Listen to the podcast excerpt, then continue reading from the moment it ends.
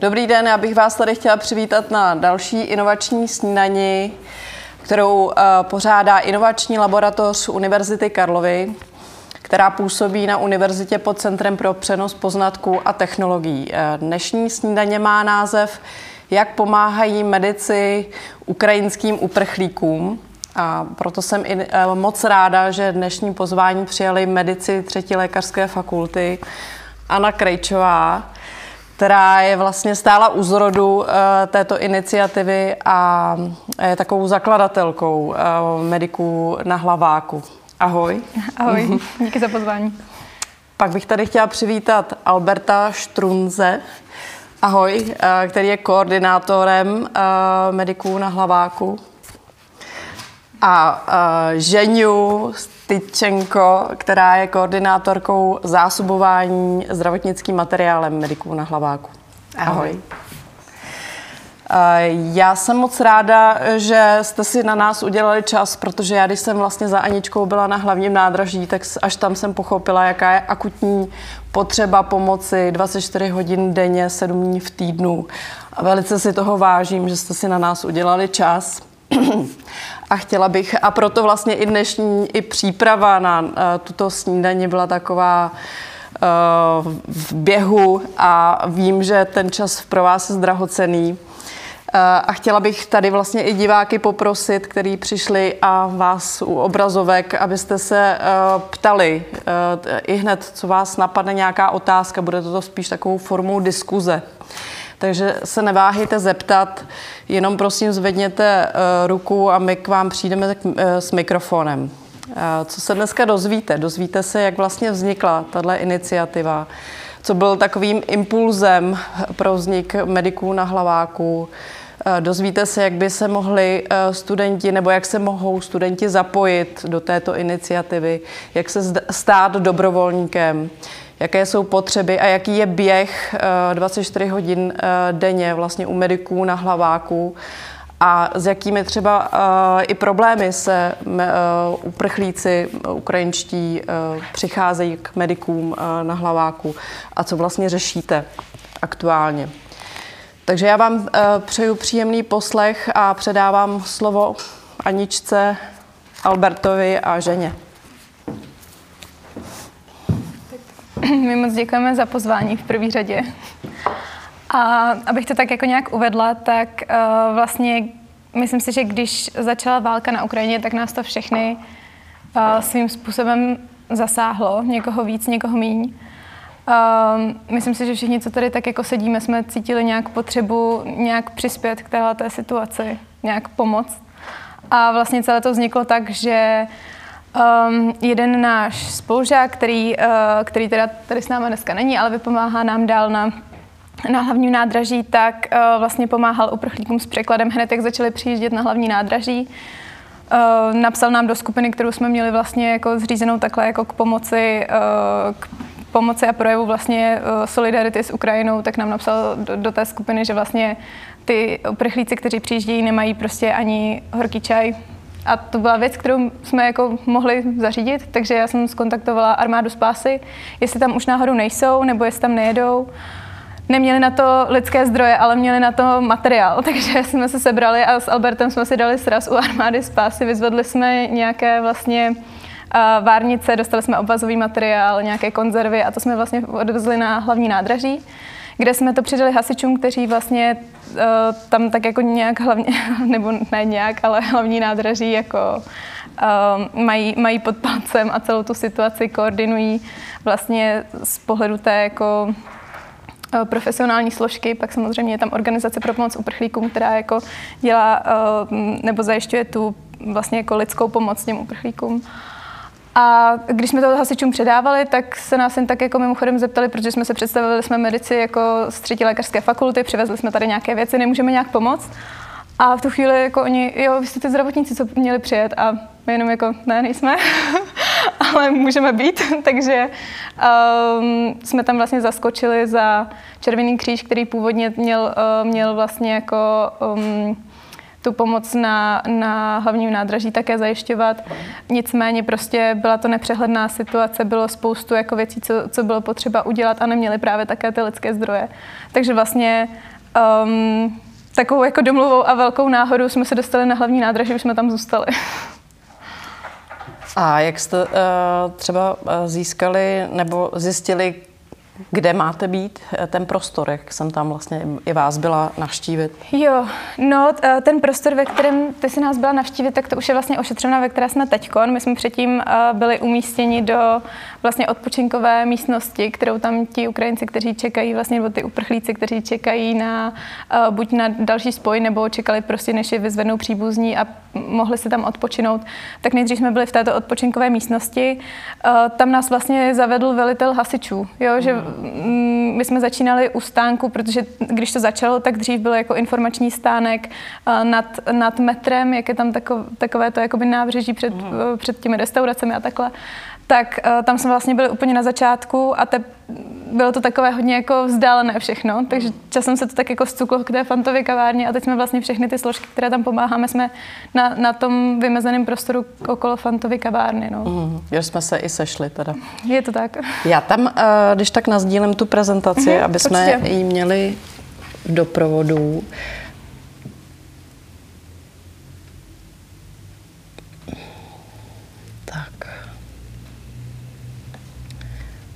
Přejdu tady na, ten, eh, na tu krásnou fotku.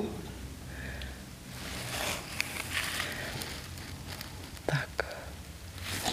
Kde vlastně váš tým, tamhle můžeš uh, vidět.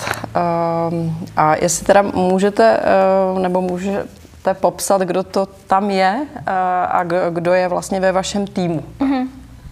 Jo, tak jestli, jestli můžu, um, Tohle je vlastně fotka ještě z té, ehm, z té odpočinkové místnosti, kde jsme začínali a postupně se to nějak vyvíjelo. Ty první směny to bylo tak, že my jsme tam vlastně tak nějak i třeba přes noc leželi s těmi uprchlíky na zemi a postupně jsme tam dostávali další a další materiál až do té podoby, jak to vypadá teďka, co tam uvidíte na dalších fotkách, tak zleva tam vidíte Aničku, která tedy to celé nějak začala organizovat. Z začátku to opravdu tedy bylo tak, že jsme tam přijeli a ti hasiči řekli, a tak my jsme přivezli ve skutečnosti i zdravotnický materiál a chtěli jsme ho někomu předat. A ptali jsme se, kde jsou tam ti zdravotníci a oni řekli, tak to jste přeci vy. A um, a od té doby jsme tam vlastně už zůstali a je tam nonstop uh, zdravotník, který, který může poskytovat nějakou, nějakou pomoc. Pak je tam, uh, to, je, to je myslím, uh, tam uprostřed vidíte sama, který je uh, tedy vlastně předsedou studentského spolku. Um, po jeho pravé ruce to je um, já jenom uh, zastavím, uh, protože prý na Zoomu není vidět prezentace, Jasně. tak ještě zkusím jednou. Vlastně jenom ještě k tomu, jak se to vůbec stalo, že nás tam bylo takhle hodně, protože jako opravdu eh, prvotně jsme tam přijeli s tím materiálem jako uh, já, Albert a ještě jedna naše spolužečka z prvního ročníku. Uh, my jsme vlastně znova do té skupiny jsme napsali jenom jako kdo máte čas, tak nemůžete přijet jako zdravotník prostě na hlavní nádraží a takhle jako už přijela prostě najednou skupinka deseti lidí a ty, ty tam vlastně točili um, točili ten první den minimálně a další se pak nabalovali. No. Ono už tu chvíli existovala jako skupina v rámci fakulty, že studenti chtěli pomáhat vlastně už od prvního dne, co se jako objevil ten konflikt a ty první pokusy byly takové, že jsme organizovali nějaké sbírky, že se, že se um, vytvářely přednášky a uh, snažili jsme se tomu dát nějaký rámec a v rámci té skupiny byl právě ten chlapec, který, uh, a to, to pak budeme taky říkat, který tam uh, byl vlastně nonstop na tom hlavní nádraží a my máme spoustu ukrajinských a ruských studentů na fakultě, kteří právě um, tam pomáhají um, do, často a dělají tam často překladatele i poskytují tu pomoc, což uh, právě po samové pravé ruce tam je Julie, která uh, je z anglického kurikula a je Ukrajinka a to tam taky trávila spoustu času a do, doteď tam dochází překládat, pomáhat. Um, další tam jsou, třeba vidíte, uh, pokud budeme zleva, tak je tam Jiří, Jiří Slapnička, Andrej Jasovský, Um, pak Ženiu a e, Radka Štefalu, který tady dneska tady měl být místo mě a který je v tom organizačním týmu, akorát se učí na státnice. Právě, což další věc je, že ti studenti do toho mají, mají pořád ty povinnosti, že ta škola neskončila, pořád se učí a k tomu ještě chodí teda na to hlavní nádraží vypomáhat. To jsem se právě chtěla zeptat, e, jak, jak je to se studiem, jak to zvládáte, e, jak se to dá jako skloubit a jestli máte třeba i nějaký úlevy nebo třeba kredit navíc? Mm, Děláme to celkem nezjištně, teda žádné kredity navíc určitě nemáme. A musíme si poradit sami. Samozřejmě fakulta si vychá, nám vychází vstříc vždycky, um, ale samozřejmě do školy chodíme, učíme se, do zkoušky se taky učíme, protože naš, samozřejmě musíme dostudovat. Takže se tomu musíme věnovat, jako, jako kdyby se nic nedělo. A tohle děláme v našem volném čase. Aby to nějak se školou neinterferovalo. Nebo aspoň se snažíme. Teda. Hmm. Třeba, že kvůli tomu vůbec nespí, no. no. jo, já k tomu ještě mám dost jiných povinností a musím to všechno skloubit dohromady, a, a zatím to jde, zatím to jde. A když jste říkali, eh, že, že tam spíte, nebo že jste tam spali, eh, tak jste spali kde? Uh, no, to byla spíš taková nadsázka, to je takový spíš jako klimbání, když se zrovna nic nedělo. Ono na těch nočních se moc spát jako nedá, to není tak, že by se tam člověk lehnul a čekal, co se bude dít, ale um, v tu první noc tak právě jsme tam neměli jako žádný, žádný prostor ani kde si sednout, takže jsme tam seděli s těmi, s těmi uprchlíky a s těmi vlastně i dobrovolníky, kteří tam taky v tu chvíli neměli ještě žádné pořádné zázemí a um, čekali jsme vlastně, co, jestli nebude s něčím potřeba no, pomoci. A tu první noc, si třeba vzpomenete, tak uh, jste se setkali s jakými problémy, uh, um, co tam měli? Když jsme tam byli prvně, tak tam bylo čas, často, a to je doteď, že přicházejí děti, kteří chytí nějaký respirační infekt, nebo že po té cestě jsou vyčerpané.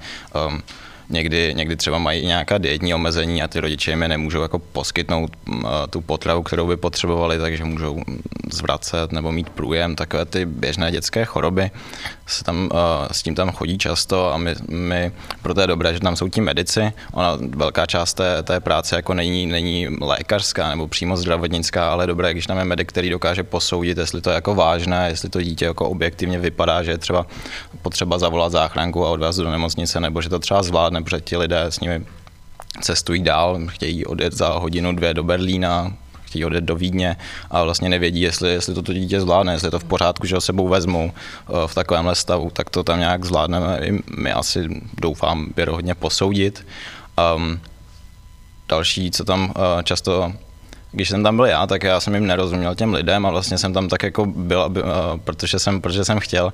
A nějak ta situace na mě v tu chvíli ještě moc nedoléhala, ale byla tam se mnou právě Julie, kterou vidíte na té, na té fotce a často tam přišel někdo, kdo si s ní chtěl tak jako popovídat a rozplakal se a ona mi to pak překládala, ona ještě mluví teda anglicky a mě zašlo docházet, že ti lidé tam prostě, že tam někdo přijde a rozpláče se, tak to vy vidíte jako zvnějšku, ale pak když vám to ten člověk přeloží a vysvětlí vám, že oni, oni třeba už dva dny nemluvili s rodinou, nevědí, jestli ta rodina je naživu, eh, nebo jim spadl dům na hlavu a vlastně proto odjeli. A kdo tam přijíždí, tak jsou uprchlíci často eh, matky s dětma nebo jako starší lidé. A nejsou tam ti muži, že jo, kteří vlastně zůstali, zůstali na té Ukrajině, kteří tam musí, musí být v té armádě nebo bojují, nebo pomáhají tam, takže jsou rozdělení. Teďka už teda mají asi lepší, lepší kontakt na tu rodinu, ale v tu chvíli to bylo takové nepřehledné. Takže často někdo, kdo prostě potřeboval třeba něco na uklidnění nebo chtěl jenom vyslechnout podporu. Uh-huh. Taková psychologická pomoc. A je tam třeba i e, někdo z řad psychologů, psychoterapeutů u vás jako u mediků? Uh, takhle, jako že by tam byl někdo, uh, jako jestli myslíte součástí našeho uh-huh, týmu, uh-huh. to ne. My jsme uh-huh. vlastně jakoby, uh, samozřejmě nejsme jenom studenti medicíny nebo jako všeobecného lékařství, máme tam i sestry, uh, tuším, že se přihlásili i nějak, nějací jako fyzioterapeuti a tak, takže jako my jsme opravdu zdravotníci a um, doplňujeme teď naše řady překladatelů jakoby ze studentů Univerzity Karlovy. Um, jinak jako psychologická pomoc tam teď už je zajištěná na začátku to vlastně zajišťovali um, krizoví interventi od hasičů. Časem taky samozřejmě už to bylo neúnosné, protože tam byly taky 24-7, jako třeba dva, tři lidi, kteří se tam pořád točili. Takže teď už je sestavený i jako jejich systém dobrovolníků, kdy vlastně lidé, kteří mají, jakoby, jsou krizoví interventi, tak s námi na tom hlavním nádraží jsou. Takže teď už je to v tomhle směru určitě lepší. Ale ty první dny určitě to asi, asi může ženě spíš říct, jo, že to bylo prostě pro ty překladatele náročné, protože jsou to vlastně jako zprávy z jejich domoviny a oni mhm. všechno to schytávali v té první linii, než nám to zprostředkovali, mhm. takže... Uh-huh. No, bylo to docela nepříjemné, protože já třeba si pamatuju zrovna ten první den, protože byla jsem ve škole, pak jsem byla v práci a tak skončila jsem v sedm večer a přečetla jsem si ty zprávy v tom chatu, kde se, kde se psalo, že kdybyste měli čas, tak doražte na to hlavní nádraží. Říkám, tak já nevím, jestli tam mám jet.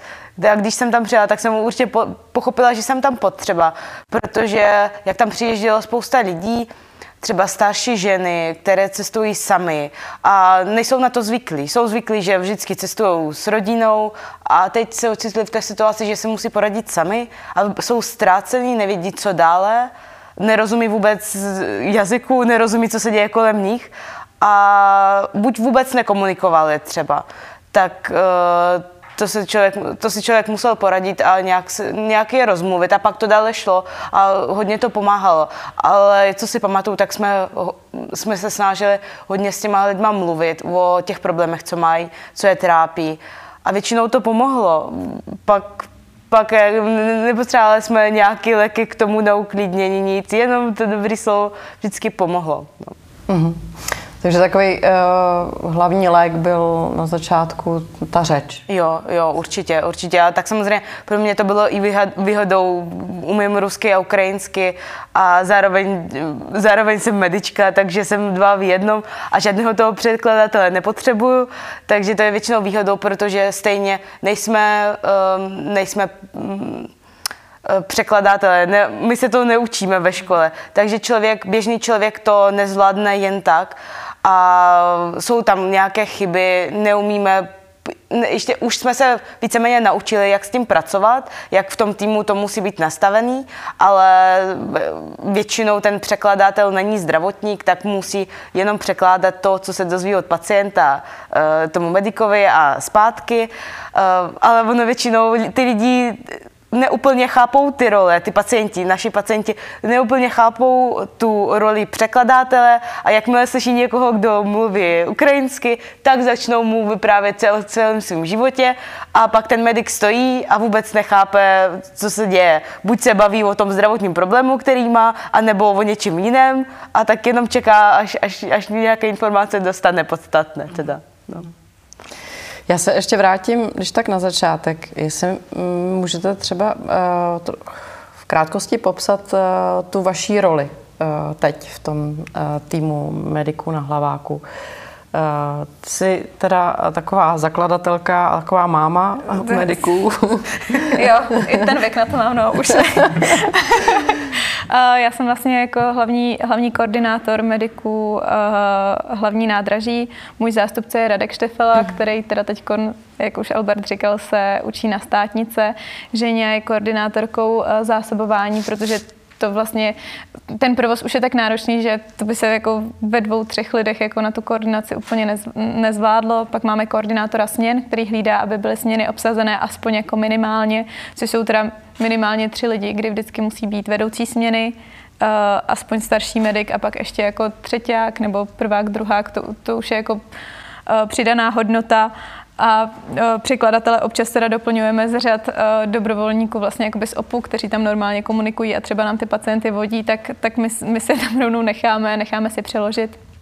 Tak to je takový e, ještě teda jako koordinátorku pro nábor uh, nových lidí, aby vlastně dozjistila, co, co jako, jak nám můžou pomoct, v jakém ročníku jsou, jaký jsou jejich časové možnosti a tak. Tak to je koordinační tým a pak jsou vlastně vedoucí směn, kam spadá Albert, jako, jako jejich zástupce a ti vlastně vždycky mají odpovědnost za tu směnu, na kterou se přihlásí. Tak já zůstanu u tebe a pak se každýho z vás zeptám, co je vlastně náplně, nebo jak va, vypadá jako váš den pracovní. Uh, jak vypadá tvůj den, komu se zodpovídáš a tak. Jo, uh, nás vlastně v průběhu toho prvního týdne vzala pod své křídla zdravotnická záchranná služba hlavního města Prahy, protože samozřejmě i když jsme studenti a jako máme potvrzení, že studujeme medicínu, tak stejně prostě z právního hlediska i vlastně kvůli tomu zásobování je potřeba, aby prostě nějaká, nějaká instituce to zaštiťovala, která, která to může dělat. Takže my vlastně patříme pod zdravotnickou záchrannou službu hlavního města Prahy. Eh, tam to zaštiťuje vlastně koordinátor z jejich strany, eh, tomu já se vlastně zodpovídám, nebo takhle my fungujeme tak, jako nějak kooperujeme. Jo, um, zodpovídám se z těch jakoby, věcí, které se týkají jako záchranky a nějakých jako Eh, větších problémů, co, co se tam jako dějou na hlavním nádraží, tak to musíme kooperovat. Ale jinak jako se snažíme je moc neobtěžovat a řídíme se nějak sami. Eh, jinak můj, můj den vypadá tak, že vlastně ráno v 8.30 na hlavním nádraží je krizový štáb, kam se teda snažím chodit pravidelně. Jako těch různých organizací, které tam Přesně tak. Působí. A jako i, i drážních hasičů a pražských hasičů, že jako eh, štáb je teda dvakrát denně, jednou právě takhle jako v těch ranních hodinách, jednou ve večerních. A my jsme se vlastně sedli a řekli jsme, co se, co se za ten den dělo, co jsou nějaké problémy, které jsou potřeba vy, vyřešit. Je tam vlastně i jako zástupce z magistrátu. Takže eh, ta kooperace je tam velká a vlastně všichni si snaží navzájem pomáhat. Takže to je takový jako moc pekný, že vlastně um, nejenom jako ze strany dobrovolníků, ale ze strany i těch, uh, i těch jakoby lidí, kteří tohle to mají jako svoji náplň práce, je vidět jako obrovská snaha eh, vlastně nějak fungovat v týmu a navzájem si pomáhat, aby to prostě jako bylo pro, pro ty uprchlíky co nejlepší. No. Takže je to dvakrát denně? Dvakrát denně, uh, jinak jako já si směny jako takové úplně nezapisuju, ale na tom hlavní nádraží se tak jako nějak pohybuju, když nejsem úplně ve škole pořád, takže um, a když tam nejsem, tak řeším nějaké jako komunikační eh, ne, nebo jako nějaké problémy, které jsou třeba prostě mm, vyřešit, jako přidat ze strany uh, té organizace pro pomoc uprchlíkům k nám, nějak jako instruovat ty směny, zároveň taky jakoby hlídat i třeba, jestli opravdu, jestli opravdu ty směny jsou obsazené a tak, mm. takže mm. je to, je to vlastně práce na celý den, no, tak nějak. Mm. Jo, to jsem měla možnost vidět. Uh, Alberte, tak teď ty si nám popíšeš svůj pracovní den. Jo, dobře. Uh, ony ty směny jsou tam dělené jako na denní a na noční. Noční je teda 12 hodin a denní jsou um, buď to celý den od 7 do 7, ale ta je rozdělená na půl, takže my se tam nějak můžeme otočit, to je právě dobré, protože um, to musí ti studenti skloubit se studiem a um, můžou, můžou si to takhle lépe nastavit třeba k ranímu anebo odpolední nějak v výuce. Um, Vypadá to tak, že ten vedoucí směny tam má nějaký ten, nějaký ten tým na tu, na tu časovou dobu, co tam je. A ten se skládá teda, pokud tam je nebo není překladatelé a pak nějakých dalších studentů um, z různých ročníků. A um, často by si člověk řekl, že tam chce mít jako ty nejstarší ročníky, že jsou nejschopnější, ale oni jsou všichni jako stejně schopní. A um, je dobré, že, tam, že se tam jako všichni taky znají, že to není prostě práce, kam by člověk přišel a najednou se tam s těmi lidmi setkal, ale všichni se znají, buď to jsou teda uh, z jedné fakulty, ze stejného ročníku, anebo mají společnou tu medicínu. Máme tam studenty z, druhý, z druhé lékařské, ze třetí lékař, uh, z první lékařské fakulty Um, jak to tak vypadá, že ta směna nějak se předá, předají se informace s tím člověkem, který, který tam byl předtím, um, seznámím se s tím, koho tam mám pro ten, uh, na ten den, domluvím se, co, co kdo bude mít jako za úkoly, um, je tam potřeba, kdo, kdo jako bude teda uh, nějak zapisovat, co, co ten člověk potřebuje. Um, navíc je to tak, že ti pacienti tam chodí dost ve vlnách, jelikož přijíždí ty vlaky a vždycky přijede jeden vlak a uh, v tu chvíli se tam objeví více lidí najednou, což vytváří trochu takové hektické situace, kdy vlastně dlouhou dobu se nic neděje a pak najednou je pět problémů. A um, s čím um, tak nějak, tak nějak tam přijde teda ten pacient většinou, nebo my, se, my tam chodíme, procházíme to hlavní nádraží a koukáme se, jestli někdo něco nepotřebuje, nebo se ptáme těch dobrovolníků. Um, ti lidé tam chodí, takové jednodušší věci jsou, že je bolí hlava, že nevím, si chtějí třeba taky jenom promluvit, eh, nebo mají nějaké organizační věci, často se na nás obrací i s tím, že potřebují teda něco vyřešit, nebo jenom kontakt na zdravotníka, který tady v Praze může pomoci, na, na lékaře, že potřebují přepsat léky, protože oni mají trochu jiný ten systém těch léků, takže um, to, to třeba potřebují poradit, nebo přijdou s nějakou zprávou naopak a potřebují vysvětlit, jak ty léky brát. Um, Občas tam teda přijde někdo s tím, že má jako větší problém, nebo se stane přímo na tom hlavním nádraží nějaká, nějaká nešťastná událost, že tam někdo má záchvat epileptický, že tam, že tam přijde někdo a začne bolí ho na, srd, na hrudi, um, motá se mu hlava a tak. My tam máme samozřejmě nějaké vybavení, takže toho člověka zkontrolujeme objektivně a um, máme možnost samozřejmě zavolat záchrannou službu, která, která pro něj um, přijede. Můžeme um, ti, ti jsou i schopni nám nějak jako konzultovat po telefonu stav toho člověka, um, nebo, nebo přijedou rovnou a toho člověka můžou odvést do nemocnice, jako, jako by se to dělo s normálním občanem České republiky. Mají stejnou péči. Uh-huh, uh-huh. Tak moc děkuju. Tak, Ženio. Co se týče mé práce, tak taky se snažím zjišťovat každý den, jak jsme na tom s materiálem, s léky, protože většinou to se vždycky liší podle těch problémů, které, se kterými k nám pacienti chodí. Takže ty léky tam různě, máme různou spotřebu různých léků, takže to musím vždycky mít pod kontrolou. A tak se vždycky se ptám každé směny, víceméně, jestli mi něco nedochází, protože nemůžu tam být 24-7, ale když se tam zastavím, tak taky to, se nějak, to nějak zhodnotím objektivně. A pak samozřejmě já pracuji taky jako vedoucí služby, takže mývám normálně ty denní a nebo noční služby, takže během toho si ještě ještě všechno zkontroluju, dělám nějaké, eh, nějak v tom pořádek, v tom našem materiálu a, a, tak dále. No a pak samozřejmě všechno, co nám chybí nebo co bychom potřebovali novýho, tak si uděláme seznámy, skontaktujeme záchrannou službu, který, ty, která vlastně má na, na, na starosti to naše zasobování. Mm-hmm. Takže spolupracujeme úzce s nimi, co se toho týče. A ty se s někým střídáš, mm. nebo to máš pouze ty na starosti? Pouze já, pouze Aha. já. Tak moc děkuju. Já možná přejdu k další fotce mm-hmm. a aby jsme nezůstali pouze u této. Jak to začalo, jsme už... To už jsme říkali. To už jsme řekli.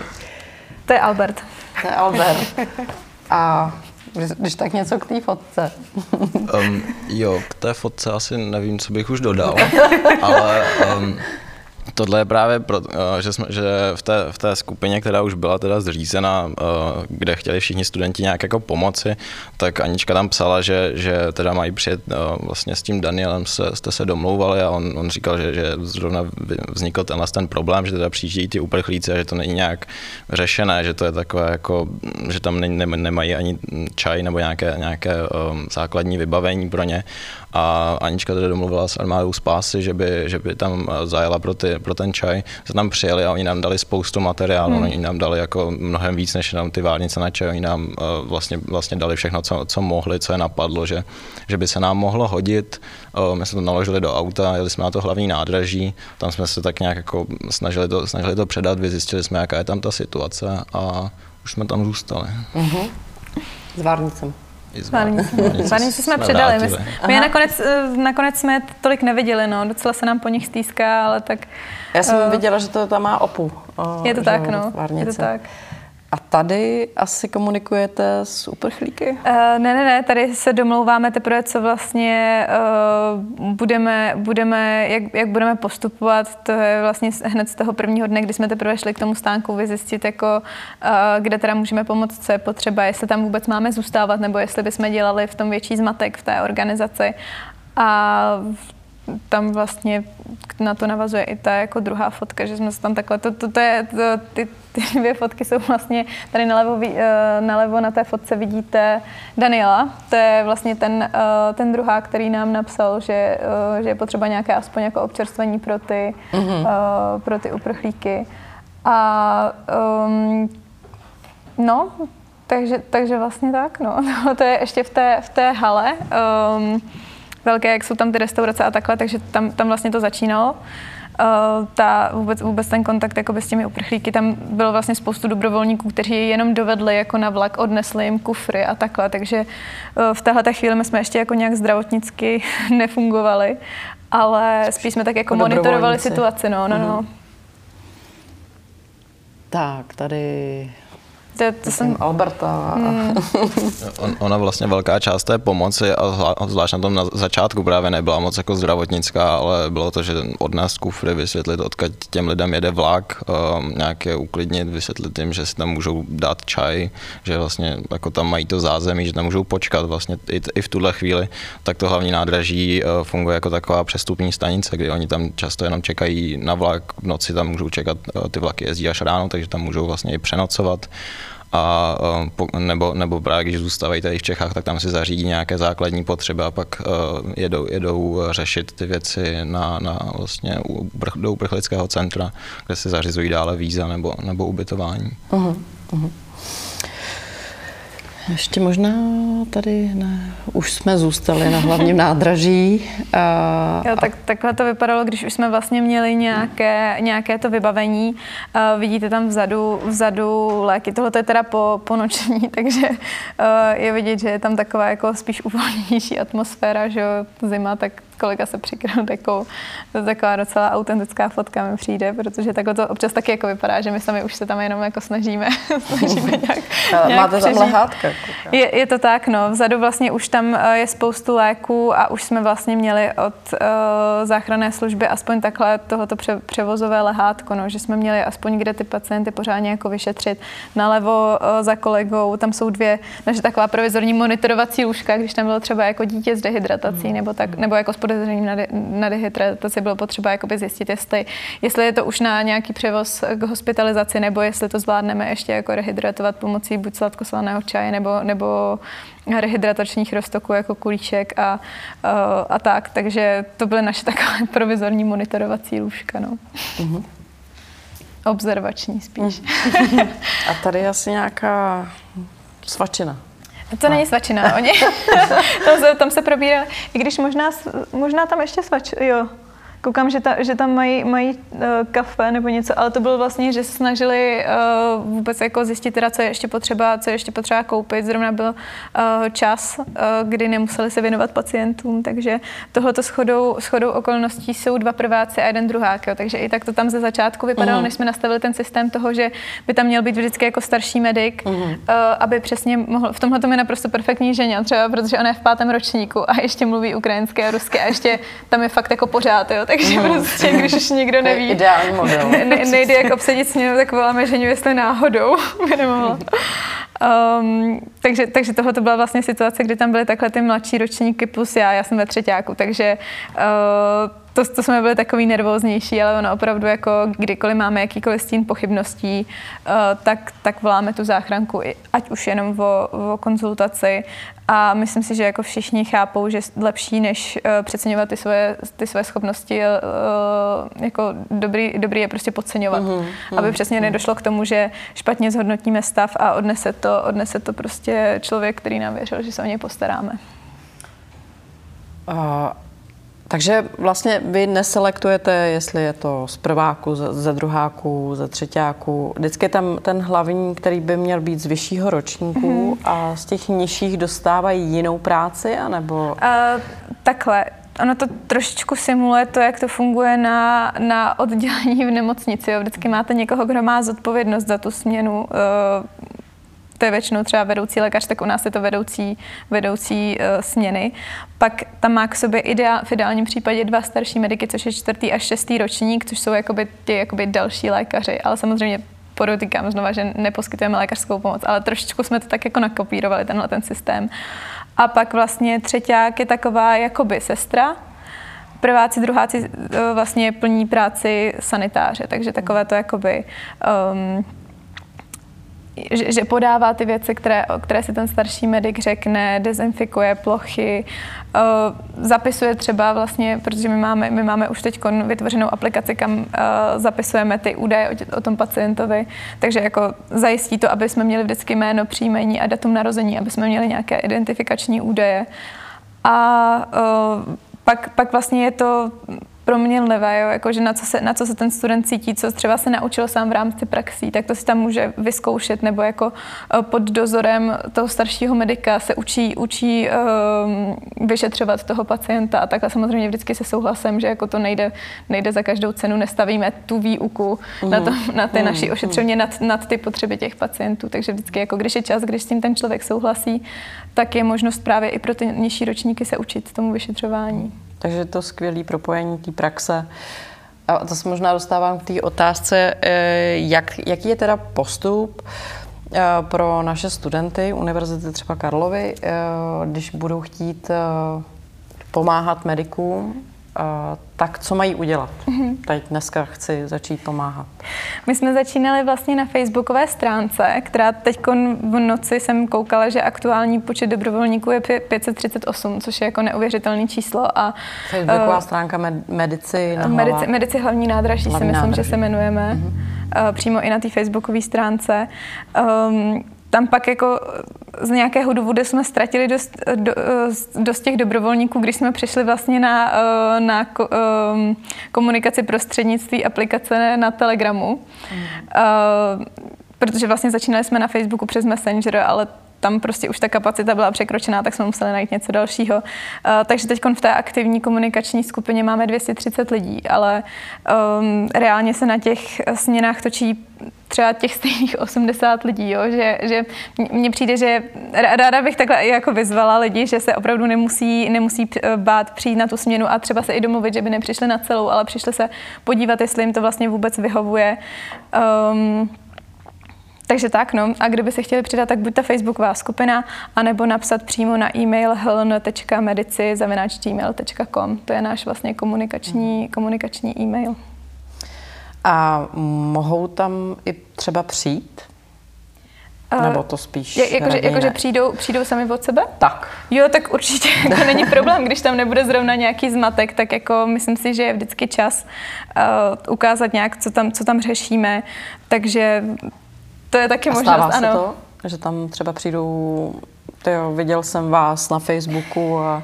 To se stávalo, když vlastně proběhly reportáže v televizi, tak se nám přihlašovali hodně jako zdravotníci, třeba i z lékařů bez hranic, jo, že přišli mm. jako jak můžou pomoct a vlastně to bylo takové, že uh, jsem, jsem jim hrozně děkovala, ale říkala jsem jim, že na, na, na naše jakoby, možnosti jsou až moc překvalifikovaní, mm. protože my tam vlastně můžeme poskytovat uh, péči vlastně jenom v rozsahu zdravotníka zotovovacích akcí, což je mhm. zdravotník na táborech a, a školách v přírodě a tak.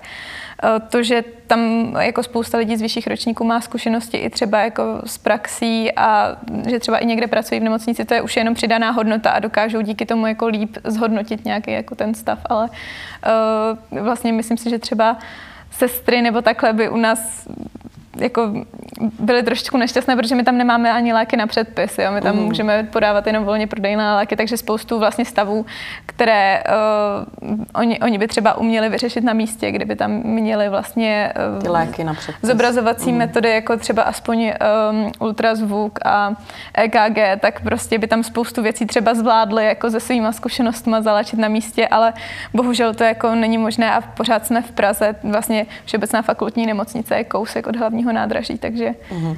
takže ty kompetence se nějak nerozšiřovaly. No. Jaký máte uh, aktuální potřeby uh, třeba z řad dobrovolníků, koho teď nyní třeba nejvíc poptáváte, nebo si myslím, že nám chybí překladátele určitě, to by, to by se hodilo. A pak samozřejmě medici starších ročníků. Jak jsme zaneprázdněni klinickou výukou, máme spoustu stáží třeba odpoledních, eh, takže, takže nemůžeme tam být furt a zároveň těch lidí se přihlašuje míň ze starších ročníků, protože jsou unavenější, někdo má svoji práci, nějaké brigády v nemocnicích a tak dále, takže nemají čas, aby se, aby se věnovali této dobrovolnické činnosti což je, no, je mi líto, že takhle to je, ale myslím si, že mm, studenti z jiných fakult by se mohli přihlásit určitě jako, jako třeba z druhý lékařské nebo z první lékařské. A občas tam chodí, třeba na noční jsem měla, předevčírem jsem měla um, holky vlastně z druhé fakulty, z druhé lékařské. Mm-hmm.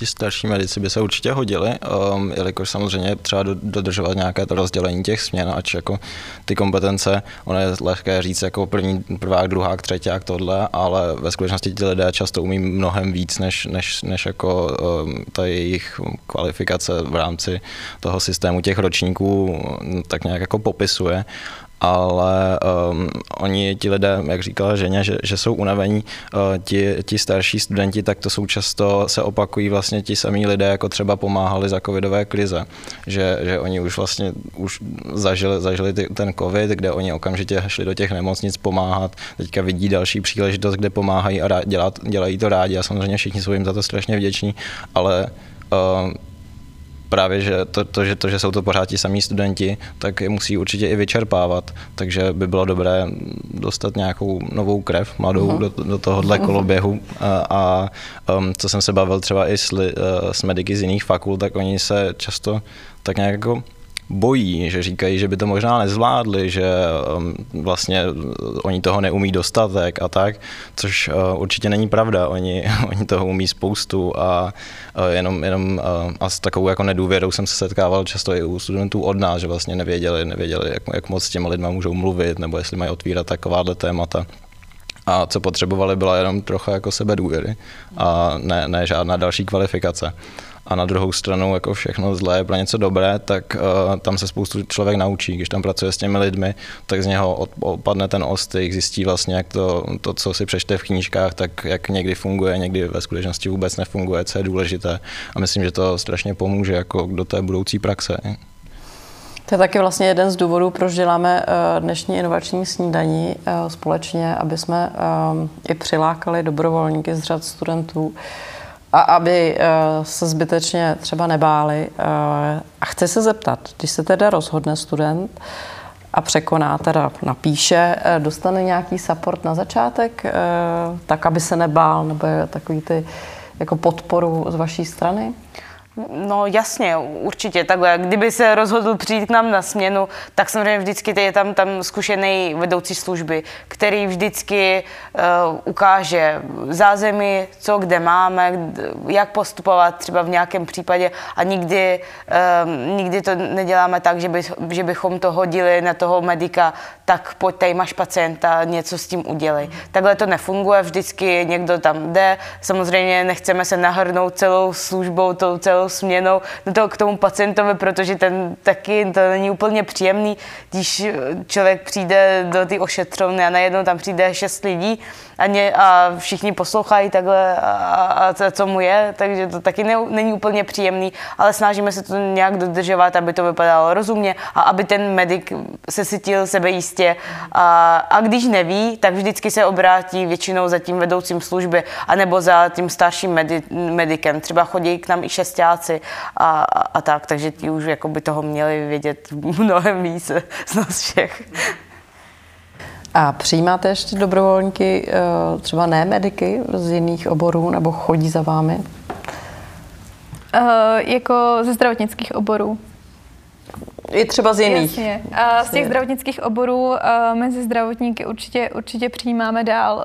Uh, není, není tam ta um, ta vůle z jejich strany, nebo jako nehlásí se jich tolik a myslím si, že to souvisí i s tím, co máme prostě problém s těmi ostatními fakultami, nebo ne problém, ale opravdu jako často slychám, jo, tak vy to tady děláte jako trojka, tak my jsme se do toho nechtěli hmm. úplně míchat, tak to opravdu není, jako my si na ty fakulty nějak nehrajeme, to, že se navzájem známe, uh, že je nás tam třeba víc lidí, kteří se, kteří se potkáváme, tak to jako je jedna věc, ale určitě bych chtěla motivovat i studenty jiných lékařských fakult, aby se k nám přidali. Uh, opravdu nekoušeme. ale uh, ty studenti vlastně uh, jiných, jiných oborů um, tam si myslím, že je prostor akorát pro ty, kteří umí vlastně rusky nebo ukrajinsky. Uh-huh, uh-huh. Protože i když bychom rádi vlastně přijímali dobrovolníky i další, uh, tak jako by tam nebylo pro ně úplně využití. Kam se ale můžou zapojit je pro, uh, pod tu organizaci pro pomoc uprchlíkům. Uh, vlastně teď všechny ty dobrovolnické aktivity, včetně nás, fungujeme přes Sinch Eh, což je vlastně adresa pomáháme praze.sinch.cz nebo takhle. Je to, je to vlastně uh, aplikace webová, kterou uh, poskytl um, poskytlo jako hlavní, hlavní město Praha, aby se vlastně líp koordinovaly všechny tyhle ty dobrovolnické, dobrovolnické činnosti. A ty lidi se navzájem vypomáhali, aby nebyly jenom izolované vlastně jako by dobrovolnické složky. My tam přesto taky fungujeme, ale právě bych ráda poprosila, aby se nám ty medici nejdřív ozvaly, protože tam máme nějaké atributy, které potřebujeme nejdřív tím uh, po, pomocníkům vlastně přidělit, aby se mohli vůbec hlásit k nám na ty směny. Takže... Uh-huh. Uh-huh. My pak ty uh, zásadní odkazy dáme uh, do, do té nahrávky, kterou pak vyvěsíme na YouTube kanál uh, na inovační laboratoři, takže určitě tam budete mít k dispozici. Uh, já jsem se právě ptala, třeba když se bude hlásit uh, někdo z humanitních věd a bude chtít třeba zapisovat do Excelových tabulek nebo tak nějak, jako nějakou mm-hmm. takovouhle pomoc, jestli třeba přijímáte mm-hmm. ale asi, jak říkáš, spíš na tu OPU teda se obrátit, Přesně protože tak. vím, že tam se aktu, aktuálně hledají mm. a je tam potřeba pomoci. A je to teda taky 24 hodin denně. Uh, teď bych se vás, mám přejít na další slide? Jo, určitě. Já jsem taky jako nějak tam dala nějaké fotky, které mi přišly, že jako docela odpovídají. Tak. Tohle je vlastně to, co uh, dělá vždycky zástupce, jeden až dva zástupci eh, ze směny každou hodinu a to je to, že se obejde vlastně celé hlavní nádraží v těch prostorech, kde, kde ti uprchlíci jsou a vlastně um, kontrolují se buď ti pacienti, kteří už u nás byli a byli odeslaní jako, uh, do té odpočinkové místnosti, ať, ať, jako se tam, uh, ať jako se tam odpočinou přesně, mm. trošičku jako zaléčí. Um, a jak už jsem říkala, tohle to děláme každou, každou hodinu, no, že vlastně se jde vůbec jako zmonitorovat to, to okolí, kde kdo by potřeboval třeba další pomoc a tak, takže... Já se možná vlastně přes tuhle fotku dostanu k tomu, už jsme to tady trošku naťukli. Eh, jak poznáte, že někdo potřebuje pomoc? Eh, procházíte hlavním nádražím a jak poznáte toho, kdo potřebuje pomoc? No, většinou, většinou se to stává tak, že přímo k nám přivedou už dobrovolníci od OPU nějakého člověka, protože se na ně obrátil, že potřeboval pomoc. Dále samozřejmě, když, eh, když se procházíme a vidíte, vidíme, že ten člověk nevypadá úplně v pořádku a tak nic nám nebrání v tom, abychom si k tomu člověku sedli a zeptali se, jestli všechno je v pořádku, jestli nepotřebuje žádnou pomoc. Tak když řekne, ne, jenom, jenom jsem se zamyslel a je to, je to v pohodě, tak samozřejmě se nic neděje dále. Eh, ale a samozřejmě pak, když člověk řekne, že jo, že, bych, že mě něco bolí, tak, tak jo, tak prostě ho odvedeme k, většinou k sobě do zázemí a tam už budeme to nějak řešit dále. A, a nebo když je něco akutního, tak to řešíme samozřejmě na místě, protože když chodíme na, na naše vycházky, tak máme s sebou ně, batoh s lekama, s nějakým obvazovým materiálem, s teploměrem, s, s tlakoměrem a tak dále, s takovými věcmi, které jako fakt potřebujeme k tomu ošetření, tak mu, jsme schopni toho člověka ošetřit i na místě, když to není nějaká život ohrožující situace. Kdyby to byla, tak samozřejmě hned voláme záchranou, eh, záchranou službu, protože nejsme si schopni s tím poradit sami na místě. Takže a zatím během ty doby čekání, tak zajistíme toho člověka, aby byl v pořádku.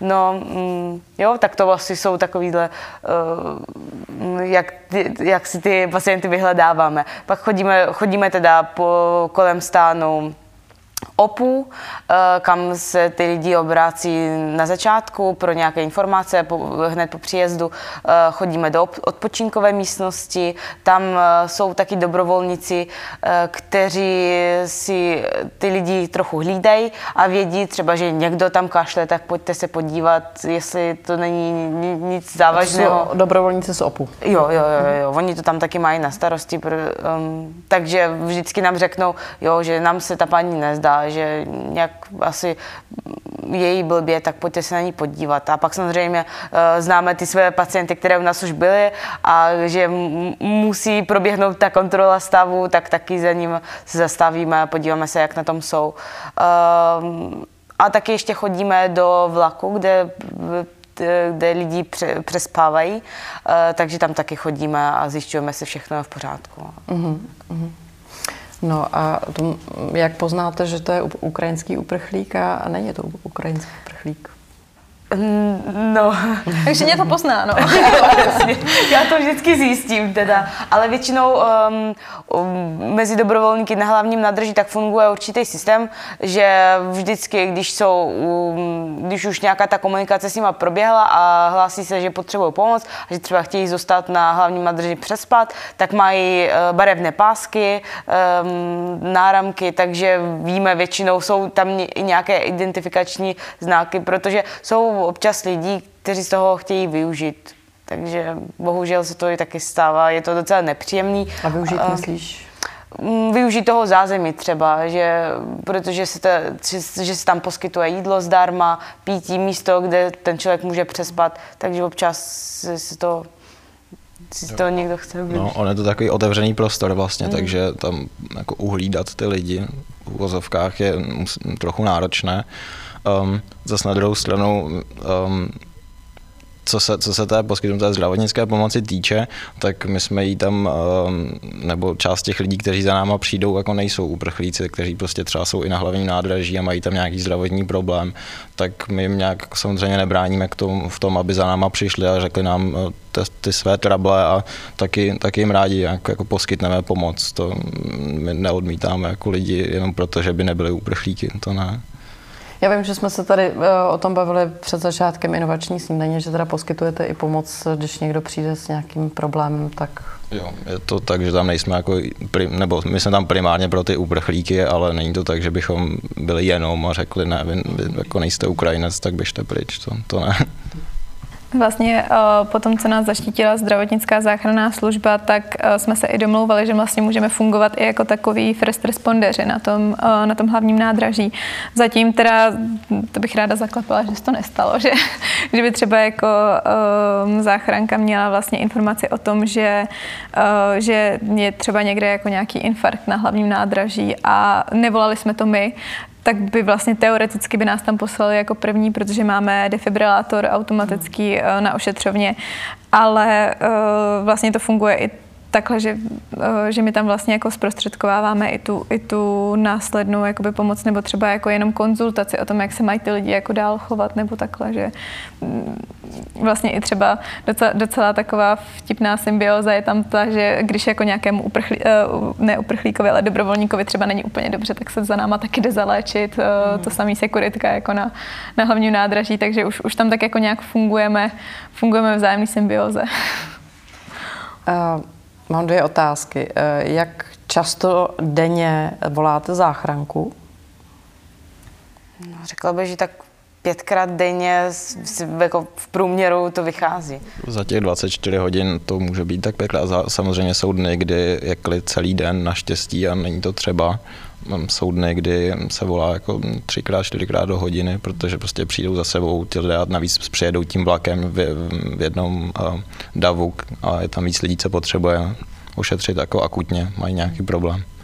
A teď se dostanu k těm problémům. Jaké jsou nejčastější problémy? Už jsme to trošku nakousli na začátku. Uh zhoršení chronických onemocnění si myslím u těch starších lidí určitě, protože většinou nemají u sebe ty léky, které berou, tady se dají koupit jenom na předpis. Říkají, no tak mm, když tě, ty léky neřeší úplně v první řádě, protože mají tady důležitější věci, které by si měly nejdříve zařídit. Takže se na to zapomíná, stres, že málo spí, e, jsou dehydratovaní a nedbají na to. Takže najednou se, se chronická onemocnění začínají zhoršovat, vysoké tlak tlaky, um, bolesti na hrudi, anebo různé um, akutní pankreatitidy a tak dále, že se to zhoršuje a pak ten člověk přijde jako jenom s nějakým, eh, s nějakým malým problémem nebo menším problémem. Vždycky přijde a řekne, jo, mě jak mě bolí břicho, jestli byste mě dali nějaké léky, já půjdu. A pak najednou toho, toho člověka vyšetříme.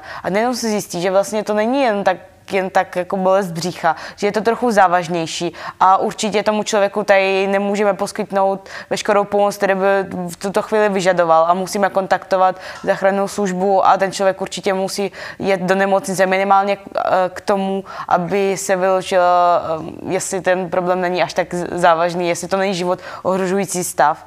No, takže je to takový častější. A pak samozřejmě děti.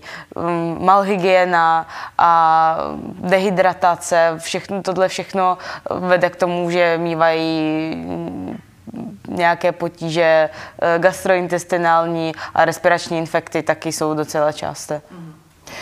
Uh, docela, uh, my jsme se bavili v, v té Fantově kavárně o tom, uh, že tady je velký rozdíl mezi teda ukrajinským zdravotnickým systémem a že jsou z toho překvapení. Jo, jo. Že se nám to můžeš... Jo, určitě. Já, já, už všichni, kdo u nás dělá v, na, v našem stanu, tak vědí, jak to, jak to funguje. Já jsem je uvedla, protože na začátku všichni byli z toho vyděšení, že lidi chodí k nám pro antibiotika. Říká, jestli byste mě mohli dát nějaký dalacin. A my jsme, přece, přece to jako není jen tak.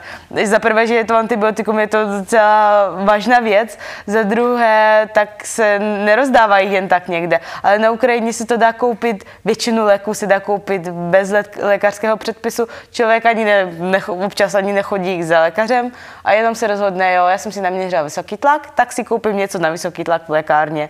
O, u nás jsou to běžně, tady, to jsou to přípravky, které se vydávají pouze na lékařský předpis bez receptu se to nedá dostat.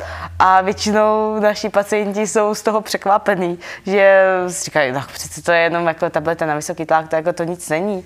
Takže, takže tam ten jako rozdíl určitě je. Ale jsou tam i nějaké podobné věci. Eh, třeba jako během posledních tak deseti let se u nás zaváděl na Ukrajině systém um, podobný praktickým lékařům, že taky se nejdříve člověk musí eh, obrátit na praktického lékaře a pak eh, dále se to řeší, ten už posílá pacienta dále k nějakému jinému specialistovi, což vlastně funguje tady stejně a ty lidi už víceméně jsou na to zvyklí, takže vždycky říkáme, když ten pacient tady zůstává na delší dobu a není to žádný akutní problém, ale stejně by si to mělo vyřešit nějakých nejbližších týdnů, dvou, tak uh, vždycky doporučíme nějakého praktického lékaře, aby se na něj obrátil a, a ať to už řeší dále touto cestou. To bude samozřejmě lepší, než přijde do nějaké fakultní nemocnice velké, bude čekat na ošetření tři hodiny a stejně to úplně tam nepatří, protože ten problém není až tak akutní. To by se dalo řešit přes praktika. Takže snažíme se nějak i vysvětlit, jak ten uh,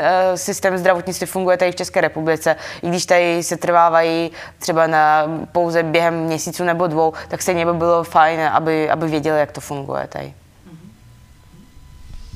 Jo, ono s těmi léky je to občas takové zarážející, jak člověk je zvyklý, že tady, no, když je teda v pozici toho zdravotníka, že za mě někdo přijde s tím, že má nějaký problém, že ho bolí hlava, bolí břicho, že zvrací, tak ti lidé tam vejdou na tu ošetřenou a jako řeknou, já chci léky na tohle, já, já chci léky na srdce, dejte mi něco. Tak pak je těžké to pak jako převrátit do toho, co, se, co vám vlastně, co, co, co se děje, co je ten problém a oni pořád vlastně to obrací na to, že chtějí jenom ty léky a že pro ně je to jako řešení takže někdy tam ta komunikace musí jako se nejdřív ustálit a potom můžeme pokračovat.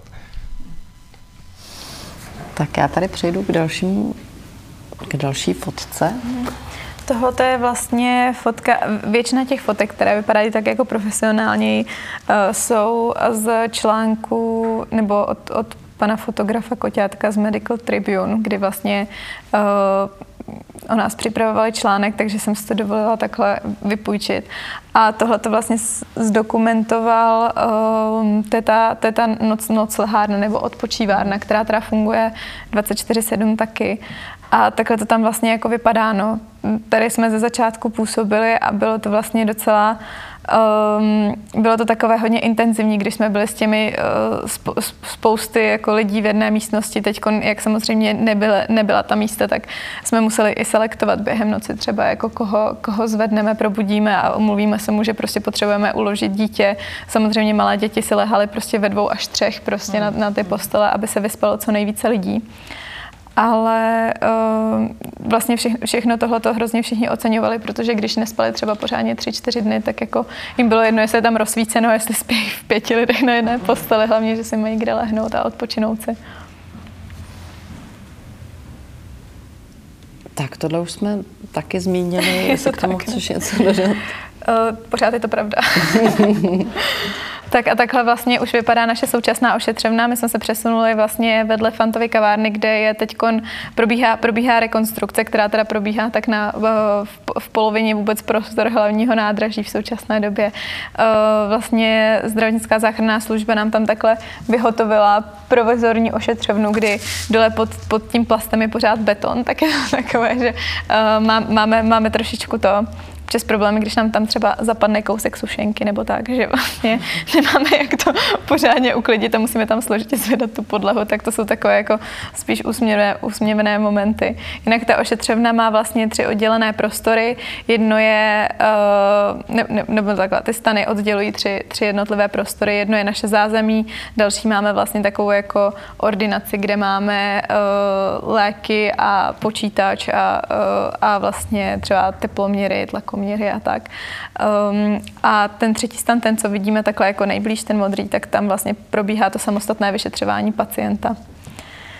Tady no, to vlastně vidíme. Jo, jo. Tohle je vlastně pohled, kdy jsme v, té, v tom modrém stanu nalevo máme jedno lehátko, u toho přebalovací pult pro miminka a na druhé straně to tam není vidět napravo, jako by tam je ještě jedno lehátko. To tam si myslím, že jsem nedávala úplně fotku. Tohle to už je naše zázemí. Mm-hmm. Já jsem tam teda viděla ještě vaničku na mytí miminek. Je to tak, no. My tam máme jedno umyvadlo, a hned vedle toho vlastně, eh, jak ty dobrovolníci nosili, co, co, co mohli a co tak jako si brali po známých, eh, tak jsme si řekli i o vaničku pro miminko, protože měli jsme tam, a já jsem tam dala i fotku, jeden případ, kdy vlastně bylo dítě, které se, od, se už narodilo s dermatitidou a maminka ho musela koupat čtyřikrát, pětkrát denně, ne, ne, ještě dál. Ještě jednu, tohle to je ten chlapeček, mm. no. To, to, vlastně ty fotky, to jsme to všechny, všechny po souhlasu s maminkou, že jsme to jako mohli uveřejnit. Um, tam vlastně tenhle ten chlapeček uh, se léčil od malička, vlastně co se narodil s dermatitidou a my jsme vlastně nakonec jsme se rozhodli, že zavoláme záchrannou službu, aby byl převezen vlastně do nemocnice a zalečen tam, protože když, uh, když k nám vlastně jako přišel na hlavní nádraží, tak uh, měl to vlastně hodně akutní, hodně rozškrábané, začínala mu teplota, jo, takže tam bylo podezření i prostě jako na nějakou další, další jako infekci nebo onemocnění. A to, co jsme si mysleli, že bude trvat pár hodin, tak nakonec nám ho vrátili až po pěti dnech. Uh-huh. Takže tohle už je zalečený a vlastně i díky jako sponzorským darům jsme byli schopní, protože maminka chtěla pokračovat do Itálie, aby, uh, aby byl chlapeček u moře a vlastně uh-huh. jako, že, že jako ta sulmu na to dělá dobře a ten mořský vzduch tak jsme aspoň mamince nabalili takhle jako uh, různé, různé mastičky a hypoalergenní mídla a šampóny pro toho chlapečka, aby, aby vlastně mohla, mohla se o něj uh, adekvátně starat, protože samozřejmě ty lidi často se sebrali prostě a odjeli a neměli fakt jako k dispozici vůbec žádné finance. No, takže to, to byl vlastně ten impuls, proč jsme tam připravili tu dětskou vaničku, kdyby nám, se nám vlastně naskytla další takováhle příležitost, nebo kdyby jenom ty maminky vlastně chtěly to dítě umít, no, aby to nemuseli dělat někde v umývárně, v umyvadle. No.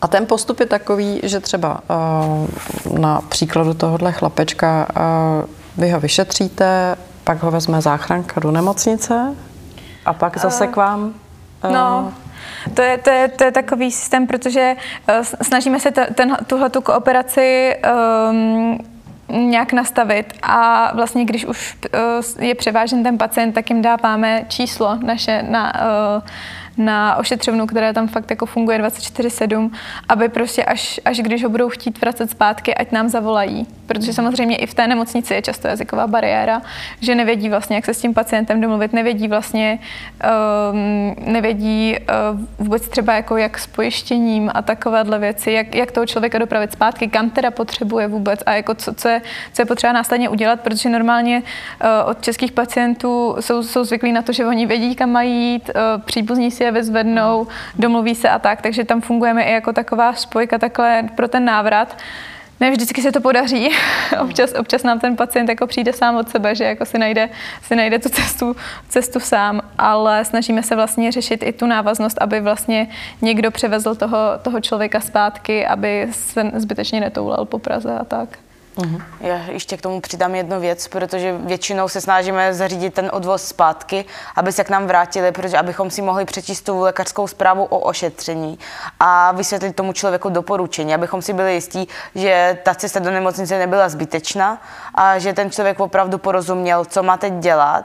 A jestli dostal nějaké léky, tak vysvětlíme, kde vyzvednout léky, kde najde lékárnu, jak to funguje, že tady má ten recept a tak dále. A jak má, čas, jak má brát ty léky, kolikrát denně a tak dále. Takže snažíme se pak ještě to ujistit se, že ta cesta nebyla zbytečná a že, že ten člověk opravdu ví, co, co bude dělat dále. A tohle se vám daří jako z větší části? Jo, většinou jo, většinou jo, jo, jo. jo. A, a nestává se vám, že se třeba rozdělí rodiny a se nemůžou najít a to tak jsme taky řešili, to jsme taky řešili.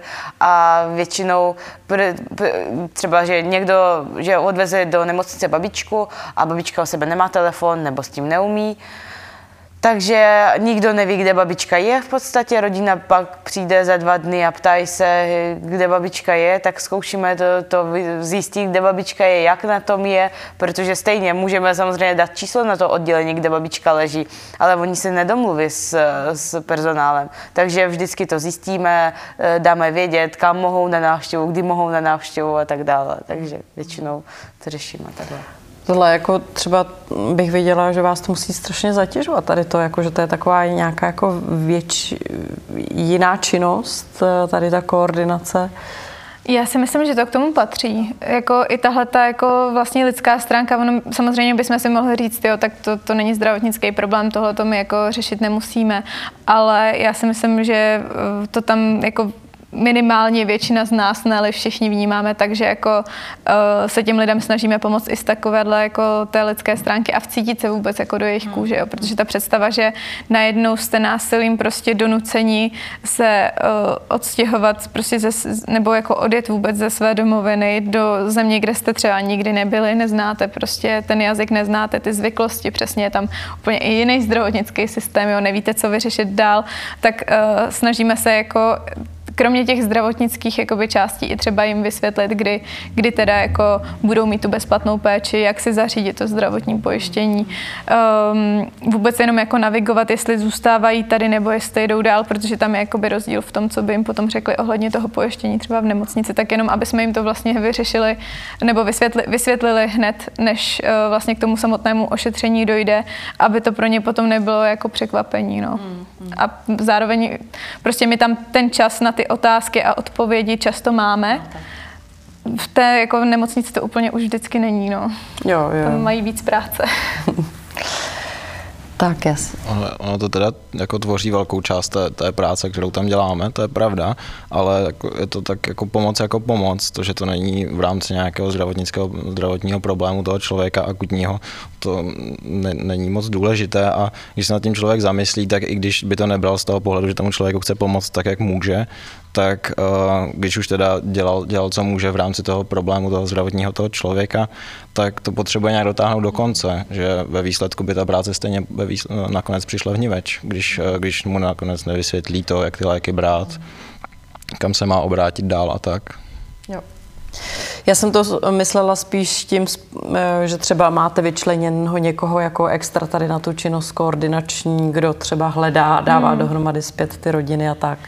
No, to úplně, to úplně jako ne. Eh, my jsme si to vlastně v rámci, nebo na tom hlavní nádraží jsme si to vyřešili, takže prostě jakmile jde o zdravotnický problém, tak s tím jdou dobrovolníci za námi. Uh-huh. A myslím si, že to právě jako tu, eh, tu koordinaci dost eh, ulehčuje, protože pak se přesně nestává, jo, tak tady paní jenom potřebovala předepsat recept, tak já jsem ji rovnou poslal do nemocnice. Jo. To. Tohle to vlastně je věc, kterou my, my radši vyřešíme a radši nás v uvozovkách zatíží, i když samozřejmě to zátěž není, než aby se pak jako řešili řešilo, že nám proklouznul pacient, který vlastně potřeboval naši pomoc a nedostal se k nám vůbec, protože jsme prostě nějakou část své zodpovědnosti hodili, hodili na, na dobrovolníky jako op, z opů. No. Eh, máte tam eh, vlastně i spolupracující eh, ruský studenty v týmu a potýkáte se s ruskými uprchlíky taky? To ne, to jsme ještě nikoho, to jsme nikoho nepotkali takového.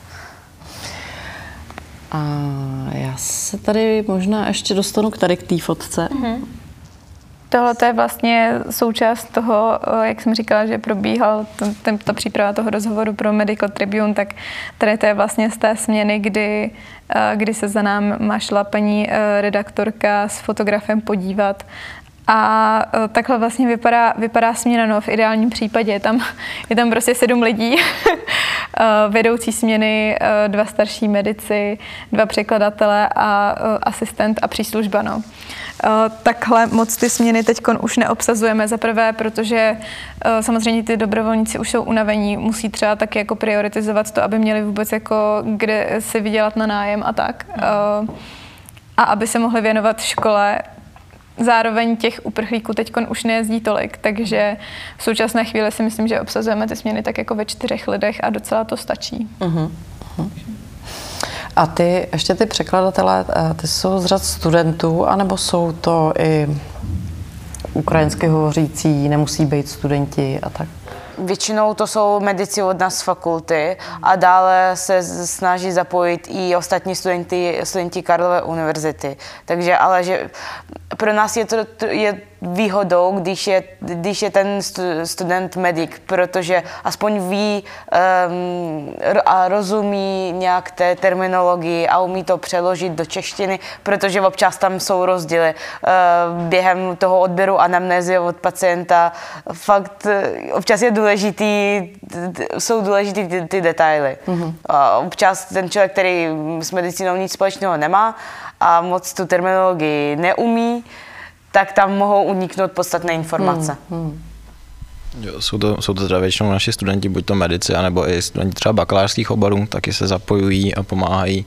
A je to s výhodou, když je ten student teda medic, to určitě. Uh, další věc je, když uh, my tam zrovna nemáme toho překladatele, tak si ho tak nějak půjčujeme od těch, od těch dobrovolníků.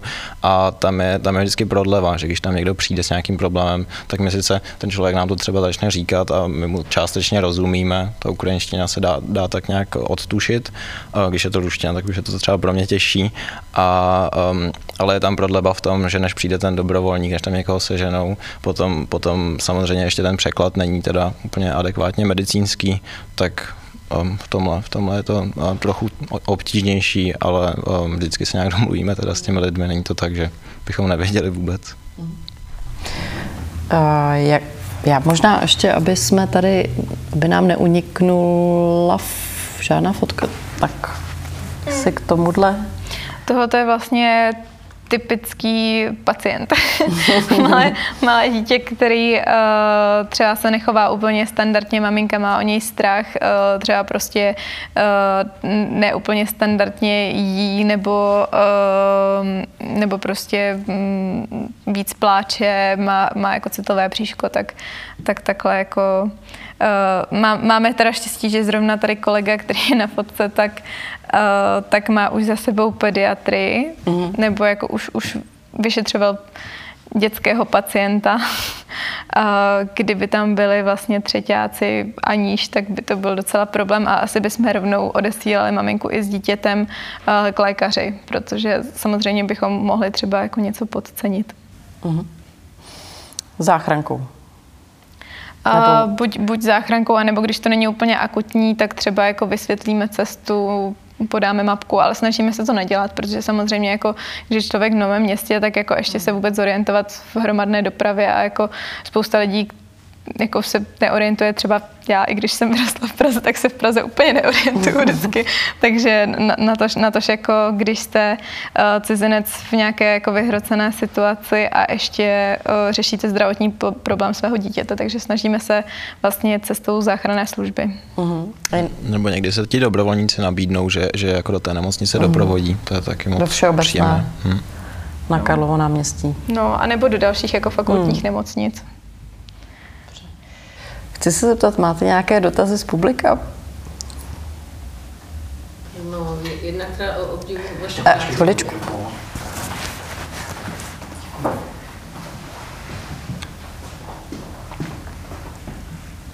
Tak ještě, ještě jednou. Je to... Je to zapne, obdivu va, vaší práci, teda opravdu klobouk dolů a nabízí se jednoduchá otázka, věřím, že bude jednoduchá odpověď. Kolik lidí vám prošlo rukama? No, děk, děkuji za dotaz a díky za ocenění. Uh, my jsme to vlastně přestali počítat po tom, co jsme přesáhli tisícovku ošetřených.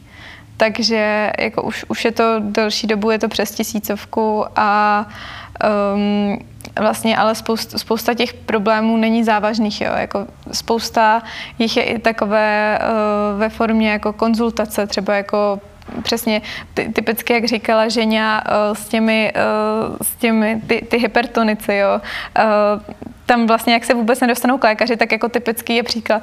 No, já jsem prostě měl jako vysoký tlak, tak jsem si prostě, tak tady beru léky na tlak, ale jenom když je mi špatně. Tak to je tak, taková docela úsměvná věc, protože samozřejmě uh, nějaká farmakoterapie na, na vysoký tlak se musí brát pravidelně a vysoký tlak nebolí, takže to, že už je člověku špatně, už značí nějaký jako problém a jenom jako jim vysvětlit, že tohle to opravdu je lék, který musí brát pravidelně a když je jim špatně, tak potřebují ještě jako jiný lék. Tak uh, to je taková věc, která jako je přímo teď neohrožuje, ale zároveň jako edukujeme a vysvětlíme jim ten systém, že třeba přesně nemůžou zajít do lékárny a koupit si ho rovnou, ale že musí přes toho praktika, který jim prostě nastaví nějakou léčbu a tak. Takže to, to je taky věc, kterou, kterou řešíme docela často. No. Jo, v pořádku, děkuji. No, myslím, že i to číslo tisíc je eh, obrovské a tak, jak říkal i kolega Albert, eh, na ta pomoc nebo to vyslechnutí je, může udělat mnohem víc, než když ho vyšetříte nějakým přístrojem, takže hmm. od toho taky je, takže super, děkuji. Děkujeme, no, je, je to pravda, spousta prostě těch uh, problémů, že samozřejmě oni tam přijdou fakt jako eh, ne vždycky v dobrém jako psychickém rozpoložení, tak jenom takové to jako mluvit na ně klidně, tady se posaďte, dát jim do ruky pití, jo, tak to, to už je velký rozdíl a vlastně úplně se změní vůbec ta atmosféra na té, na té ošetřovně. Takže to si myslím, že, že jsou cené zkušenosti, které jsme tak jako nějak získali, protože přesně jak už Albert říkal, máme spoustu jako teoretických vědomostí, ale převést je už do praxe není úplně vždycky tak jednoduché, jak se zdá. Takže uh, natrénovat nějak tu komunikaci s pacientem, to se, to se nám snad daří. No. Já se chci zeptat každého z vás, uh, jak, co je pro vás největší výzva teď v současné době? Jako co vlastně chcete nebo musíte překonat? Největší výzva. I osobní. V rámci teda té činnosti. No, já Nevím, jestli já si to asi ještě rozmyslím. v tuhle chvíli, nebo co třeba jako byl takové překvapující? Může to být i z minula. Um, jedna věc byla to teda, jak jsme tam seděli vlastně s těmi, s těmi uprchlíky a když mi to ta, ta překladatelka zašla překládat přímo do, teda do angličtiny, ale um, vlastně, že mi zašlo docházet, co se ve skutečnosti děje, že ať jsem tam seděl a jako koukal jsem se na to z toho pohledu, jako jestli tam není někdo, kdo potřebuje pomoc a jaký má teďka akutně problém, tak ve chvíli, kdy začne člověk nahlížet to, proč tam ty lidé jsou a že, že já tam můžu sedět a můžu jít za, jako za pár hodin domů a můžu jít studovat eh, na, na fakultě, kde, kde chci studovat a jako nejsem nucen se chovat tak, eh, eh, abych, abych si zachránil život, nebo protože, protože musím, ale protože můžu, tak to pro mě bylo taková jako překvapující zjištění a něco, nad čím jsem se pak zamýšlel. A pak je další věc, eh, že když člověk jako studuje, tak si představuje, že přijde k těm pacientům a bude jim zachraňovat ty životy a pomáhat všem a zjistí, že tak to ve skutečnosti nefunguje, že třeba ti pacienti jako nechtějí pomoc a že, že ji odmítnou, že řeknou, že ne, nepojedu s tou záchrankou a odejdou a nějak se pak jako vyrovnat s tím, že vlastně že já vím, že pro toho člověka by bylo něco dobrého a ten člověk na to má vlastní názor. Můžu se snažit mu jako ho představit, ten svůj, ale to je tak všechno, co s tím udělám. Tak s tím se taky vyrovnat je nějaká výzva. Uh-huh. Takový překvapující moment třeba. Um, tak já jsem věděl, že se to stane, ale pak zažít to už je něco jiného. Uh-huh. Že jo? Pro mě asi největší výzvou je zachovat uh, nějakou psychickou rovnováhu asi. Protože teď, teď, eh, teď jsem se naučila s tím nějak pracovat, tak třeba mm, jsem schopna pracovat pod, pod tlakem, pod psychickým tlakem. Jsem na to zvykla z covidu a tady je v prvních pár týdnů, to taky u nás, u nás to bylo hodně intenzivní, ale já to ještě pořád prožívám ještě z druhé stránky, že že je to pořád země, kde jsem se narodila, to jsou moji spoluobčané a když občas slyším ty jejich příběhy, eh, tak je, není mi z toho dobře. Mám ještě tam rodinu, takže, takže si prostě představuju, co kdyby moje babička byla vlastně byla tím člověkem, který takhle prodělal tu dvoutýdenní cestu vlákem, ani nevím, jedla. Takže pro mě, hodně mě to pořád nějak ovlivňuje, ale snažím se nějak eh, to v rovnováze, protože nechci, aby, mě to, aby to obli, nějak ovlivňovalo negativně uh, tu naši práci na ošetřovně, uh, abych si tam nezhroutila. No. Mm-hmm. No, děkuji. Uh, no, potom na tom bude těžký říkat nějaké jako vlastní výzvy, ale mě, mě u toho napadlo, že já vlastně přesně tuhle tu psychickou jako vyrovnanost úplně nedávám, protože um, nebo, nebo spíš jako z toho pohledu, že nemám úplně pochopení pro ty lidi, kteří v současné situaci prostě uh, říkají takové ty věci jako, jo, ty lidi tady jdou jenom zneužívat náš systém, Ježíš Maria dostali pětitisícovku a kdo pomůže nám. Já se snažím jako na to nahlížet i z toho, z toho pohledu, jakože jak špatně na tom někdo musí být, aby záviděl někomu, že přišel o svoji domovinu, o svoji svobodu, o svoji prostě, o svoje bezpečí a dostal za to pětitisícovku a, a prostě vstupenku do zoo. Tak to jsou takové jako moje interní boje, kdy uh, když tohle slyším, tak jako nejsem úplně schopná nějakého jako, nějaké jako přátelské konverzace, ale řeknu prostě na rovinu, že si myslím, že je to hloupost a že, že by se třeba mohl jít podívat na to a uvědomit si, že jsou to lidi jako my, který prostě jako jen mi potkalo něco, co, co dost dobře může potkat i nás. A uh, bylo by dobré si to uvědomit. No. Potom uh, asi další věc, co mě napadá, tak jako z pohledu uh, toho koordinátora mě dost jako trápí, že ti dobrovolníci, ač prostě jako s dobrým srdcem a všechno, tak nám prostě pomáhají a nemají z toho vůbec nic, kromě dobrého pocitu. Jo, pořád je to na dobrovolnosti a přesně i po těch dvou letech, kdy jsme jako studenti medicíny pomáhali eh, na covidových odděleních a fakt jako snažili jsme se a, um, a jako dávali jsme do toho vlastně, co jsme mohli, tak uh, vidím, že už jako spousta lidí jede za hranice svých možností a mrzí mě, že jim vlastně nemůžeme poskytnout i jako nějakou tu finanční kompenzaci, která by jim třeba přesně jako uh, zaplatila ten nájem a že by nemuseli se rozhodovat mezi tím, jestli jako eh, omezí učení, aby mohli jít pomáhat, protože to vnitřně jako cítí tu potřebu, že, že by měli jít pomáhat, anebo jako nebo jako volit me, mezi tou prací a, a tím dobrovolnictvím, nebo tou pomocí na hlavním nádraží. Moc děkuji za takový osobní pohled. A ještě se chci zeptat, eh, vlastně to mi nahrává na to, to si, si teď řekla, jak vám může uh, obyčejný občan jako já pomoci uh, materiálně, finančně, kde, jak? Mm-hmm. Materiálně my vlastně jsme zajištění, jak, uh, jak Univerzita Karlova nám poskytla spoustu materiálu, ať už to bylo jenom jako uh, skladové vlastně poličky, které nám strašně pomohly v organizaci, nebo právě uh, rozlišovací vesty, což jsem, což jsem tady dala taky jako jednu fotku. Tak materiálně jsme zajištění jak z Univerzity Karlovy, tak, tak od vlastně zdravotnické záchranné služby. Samozřejmě přijímáme i nějaké jako sponzorské dary ve formě právě třeba uh, těch různých uh, mastiček a, a šampónů po domluvě samozřejmě, že, že to pak předáváme těm, uh, těm uprchlíkům.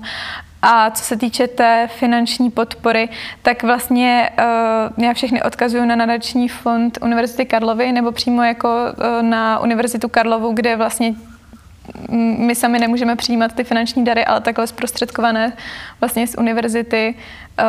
Um, to by hodně pomohlo, protože ten nadační fond Univerzity Karlovy vlastně se snaží i podporovat studenty z Ukrajiny a z Ruska, kteří se teď ocitli v těžké finanční situaci, tak aspoň tohle to by pomohlo. No.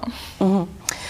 Takže já třeba, kdybych vám chtěla uh, přímo pomoci uh, darem nebo těmi krémy, uh, takže musím vás kontaktovat na Facebooku? Nebo, uh, nebo klidně jako na mém, na mém osobním čísle, ale nejlepší to bude přes tu e-mailovou komunikaci, kdy já bych se jako potom ozvala. Uh-huh. Případně, když člověk... do nahrávky. Děkuji moc.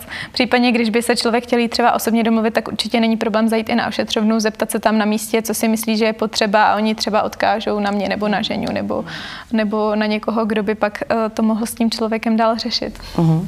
A nějaký plišáky nebo něco takového, tak to asi...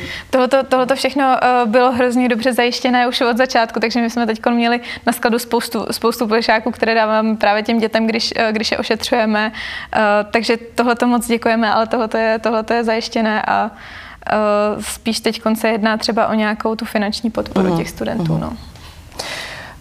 A zeptám se, jak vypadá ta podpora ze strany univerzity, teda už, ty už to tady uh, nějak naznačila, uh-huh. tak... A vlastně hned od začátku, co začaly tyhle ty uh, dobrovolnické aktivity ze strany studentů, tak paní rektorka uh, s panem kancléřem se snažili s námi komunikovat a měli jsme i jako uh, videohovory, kdy jsme popisovali ty problémy, které, které vlastně, se kterými se potýkáme a co by nám pomohlo. A cestou právě pana kancléře a zapojoval se do toho i pan, i pan Topinka, tvůj kolega, tak vlastně zajistili nám, eh, zajistili nám právě reflexní vesty rozlišovací, které, které jsme potřebovali k tomu, aby jsme vlastně vůbec byli nějak vidět, aby nás poznali, jo, tohoto, tohoto je zrovna vesta vedoucího směny, která je takhle světlejší. Tam je Mám, hezký logo. Máme tam logo, logo Univerzity Karlovy a Hvězdu života uh, a napsáno jako medic um, normálně jako latinkou, cyrilicí a azbukou, aby, aby tomu všichni rozuměli. Uh, takže to, to byla jedna část a pak samozřejmě vybavení takové to jako kancelářské. Jo. Takže dostali jsme uh, pracovní počítač, na které můžeme vy, vyplňovat, uh, vyplňovat vlastně tu anam, anamnézu, vůbec takové věci, které člověka nenapadnou, že jsou potřeba zařídit jako židle, kancelářský prostě potřeby, propisky, uh, přesně ty skříňky, kam můžeme vůbec jako zorganizovat, zorganizovat ty věci, které uh, na ošetřovně máme, takže, takže to moc děkujeme. Mm-hmm. Máte nějaké dotazy? Ještě jenom mě tak napadá, vy jste to zmínili, protože eh, se říká a i ta praxe ukazuje, že u lékařů chybí eh, pocit v cítění se do situace, chybí eh, empatie. Vnímáte to, když to teda řeknu hodně s nadsázkou, teď jako svoji určitou v úvozovkách do budoucna konkurenční výhodu, že vy jste si opravdu jako sáhli do dost náročných krizových situací, že to i v té vaší budoucí odborné praxi se vám jako zúročí, že budete eh, mít, eh, řekněme, jako i větší míru té empatie vůči eh, pacientům, kteří k vám budou docházet? Myslím si, že, že, že lidé, kte, kteří se přihlásili teď jako k té pomoci na hlavním nádraží, tak už jsou dost empatický od, od sebe a mm, to určitě z nich budou, určitě to bude výhodou v budoucnu v té praxi. Um, no, to si myslím, že spíše už jsou dostatečně empatičtí, že takhle se věnují ve svém volném čase a myslím si, že, že to stojí za, za ocenění. No, oni, oni asi, no, já bych to řekl dost podobně, že, že ti lidé už tu empatii jistě mají a že jsou to spíš nějaké zkušenosti, které tam nabírají, možná vlastně tu empatii trochu oskouší v, tím, v, to, v tom prostředí, do kterého se dostali a nevím, jestli se dá jako jít na tu druhou stranu, že by jim to trochu ubralo. Ono um, se s tím taky musí v té práci trochu pracovat, jak jsem říkal, s tím, že třeba pacient odejde, ač, ač jako já si myslím, že pro něj je něco, něco dobrého a on si to nemyslí. Um, tak třeba kdyby, kdyby chirurg plakal nad tím, že vám operuje žlučník, to taky není, není jako možné a um, spíš se s tím naučit pracovat, než jako, že by se zvyšovala ta míra té empatie samotné. Jestli to je možné, asi ano, ale um, spíš to, v, tomhle, v tomhle ohledu se to asi změní pro ty lidi, kteří tam pomáhají. Uh, já asi chápu, jak to myslíte. Uh, myslím si, že všichni mají nějakou negativní zkušenost se zdravotnictvím, ale jenom bych se ráda zastala, zastala jako zdravotníků jako takových, protože fakt opravdu jako ty poslední dva roky v pandemii nebyly vůbec jednoduché. A obecně jako spousta těch zdravotníků je opravdu přepracovaná, takže si myslím, že i taková ta jako třeba případná nevraživost nebo, eh, nebo nějaká neúplně úplně stoprocentní empatie směrem k pacientům, tak je pramení z toho, že spousta těch zdravotníků jsou opravdu třeba jako vyhořelí, unavení, mají svoje problémy, eh, ale myslím si, že vlastně to, v čem naše ošetřovna může opravdu jako pomoct, je, že ta komunikace s pacientem se učí na školách, jako zvlášť u nás na fakultě, tam je jako kladený velký důraz na to, aby jsme, aby jsme uměli s těmi pacienty komunikovat. Ale přesně jako když to člověk jako neoskouší, tak dost dobře se může stát, si dokážu představit, že student medicíny se pořádně jako s pacientem, tak aby od něj odebral anamnézu, fakt jako se doptal prostě a zároveň nějak i lidského podpořil, že k tomu se dostane až jako uh, po studiu, když nastoupí do práce potom. Takže v tomhle si myslím, že jako je velká výhoda té ošetřovny, že spousta studentů se vlastně už od prváku dostane k tomu, že s tím pacientem komunikuje, že komunikuje v týmu že si i třeba sami rozhodují a naopak, že se jako nerozhodují úplně um, takhle jsem to řekla, tak to bude, ale že se poradí vlastně v rámci takového mini konzília. uh, takže tohle to vnímám jako, jako velké plus, co vlastně tam jako snažíme dodržovat. A to by zase nahrálo uh, na poslední otázku. Uh, co jste se vy osobně naučili, zase každýho z vás? Uh, a co si z toho jako nejvíc odnášíte vy osobně? Mm-hmm. Jestli chceš čas, tak... Uh, radši jo, já jsem teďka dlouho mluvila. takové až existenční otázky, bych řekla. to si nechala nakonec.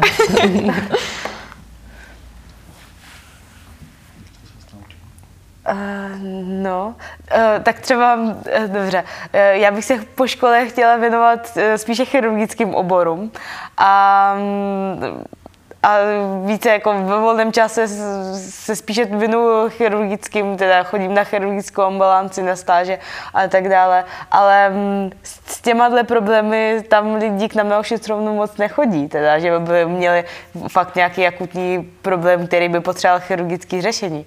Takže jsem, pro mě tou největší výzvou je asi um, ty, ty interní onemocnění a že že mám teď s tím jako trochu větší zkušenosti a jsem vlastně trochu nucena se tomu věnovat a tak, ale, anebo zase pediatričtí pacienti, že třeba pediatrie mě až tak moc neláká a trochu mě děti děsí a trochu mě děsí ta komunikace s dětma a s rodičema a tam se, jsme, se pot, s tím vlastně potýkáme furt, takže jsem se naučila, jako nějak jsem se v tom i zlepšila, si mhm. myslím. Mm-hmm. Okay. Um, možná, jak jsem tam já v té pozici uh, toho vedoucího té směny, um, tak eh, je to, je to jako ta nová pozice, kterou za ty, za ty čtyři roky, teda tři a půl jsem na fakultě, tak do té doby je člověk stále takový ten, co chodí, chodí za tím lékařem, chodí za, těma sestr, za těmi sestrami a ptá se, jako jestli může s něčím pomoct, jestli má něco má udělat. A oni mu dávají úkoly a teď, když tam přijde ten rodič a rozbalí tam to miminko a řekne, tak si něco udělejte. A všichni se otočí na vás, tak je to úplně jiná pozice, že tam má, má být člověk najednou ten, kdo rozhoduje, co se bude dít, co se bude dělat a jaký je postup takže um, poprvé to byl trochu šok, vlastně jsem zjistil, že, že tam stojím a že, že vám zamrzne mozek a chvilku trvá, než, než se zase rozeběhne, ale um, to je asi pro mě nové, něco, co jsem se naučil jako fungovat v téhle pozici a být si v tom jistější, než jenom vlastně chodit a, a ptát se a být tam ten um, kdo, kdo se ptá a kdo dělá to, co mu někdo, někdo uh, nakáže, než naopak ten, co rozhoduje, co se bude dít dál. Mm-hmm. Uh, já jsem tak jako přemýšlela, co bych řekla. A pro mě osobně je určitě velká výzva to, jako do jakých uh, enormních vlastně rozměrů ten projekt ošetřovny narostl, protože fakt to začalo jako prostě spontánní iniciativa a vůbec jako stát se uh, hlavním koordinátorem takhle jako velkého projektu, který takhle rostl pod rukama a zapojilo se do něj tolik složek a vlastně teď už je relativně jako profesionální dobrovolnická pomoc, tak to je něco, co jsem nečekala, že bych se k tomu vůbec někdy dostala, nebo že bych někdy, někdy něco takového řešila. Takže vůbec tyhle ty jako soft skills, které s tím uh, přichází, jako jednat uh, nějak jako s představiteli různých, různých složek, um, myslet právě i jako na ten tým, aby jestli je všechno připravené, jo, jako co by bylo potřeba ještě udělat, vůbec i nějaké jako um, supervize třeba toho týmu, což se nám už podařilo jednou, aspoň, že jsme si tak jako sedli i vlastně s tou psycholo, uh, psycholožkou z, z, z těch krizových interventů a pobavili jsme se vlastně vůbec o problémech, takže nějaká jako mezilidská komunikace a zároveň um, nastavení hranic, um, kdy je potřeba být nějak tak jako um, spíš empatický a kdy je potřeba už opravdu jako zavolat, tak to je hodně těžký a pořád se to, pořád se to učím. A druhá věc, a to mě teda jako hodně, hodně hřálo u srdce, je, že uh, jsem vlastně, um, člověk má tendenci, když čte třeba zprávy ze světa nebo, nebo třeba komentáře na Facebooku a tak, tak si myslet, že vlastně taková ta lidskost už prakticky vymizela a že, že je spousta negativity a celý tenhle ten projekt a vůbec celá ta vlna solidarity, která se uh, strhla vlastně s, uh, s, tím, s tím konfliktem na Ukrajině tak uh, mě neskutečně milé překvapila, že i po těch vlastně uh, letech, kdy to bylo náročné, že jo, světová pandemie a podobně, takže pořád se najdou lidi, kteří chtějí nezištně pomáhat a kteří jako obětují kousek sám sebe, aby, aby byl svět lepší, tak to je, to je věc, která mě hodně, hodně dojímá a která si myslím, že nás i tak jako žene ku předu nějak. Jo, je to z vás i cítit a jak jsem byla na hlavním nádraží, tak jsem měla pocit, že tam potřebuji zůstat a pomáhat, takže úplně chápu. Já bych možná dala ještě prostor pro poslední otázku z publika. Pokud není, tak já bych se s vámi rozloučila. Moc vám fandíme všichni, vážíme si vaší práce a toho, co do toho dáváte. A je možno teda vás sledovat na Facebooku? A, tak daleko jsme se nedostali, to je uzavřená skupina. Ale uh, určitě jako časem uh, bych ráda udělala nějaké aspoň jako zpětně zpravodajství, co, co, co jsme řešili a takhle. Takže um, jestli chcete nějakou fanpage, tak to zatím není. Takže fanpage ještě není, ale až vznikne, tak dáme. Já si myslím, že byste si ji zasloužili teda. Uh, tak dáme určitě vědět uh, na inovační laboratoři a na Univerzitě Karlově. Jinak nás sledujte na www.inovačnilaboratoř.cz, na Facebooku, Instagramu, Eh, děkuji moc eh, Aničce, Albertovi, ženě za váš čas a teď se chci zeptat, kam potom jdete teď? To je, to je docela jednoduchá odpověď. Jdeme se podívat na hlavní nádraží. No. Takže uh, přeju vám krásný uh, den a děkuji za pozornost. Naschledanou. A děkuji ještě jednou. My moc děkujeme, děkujeme. za pozvání.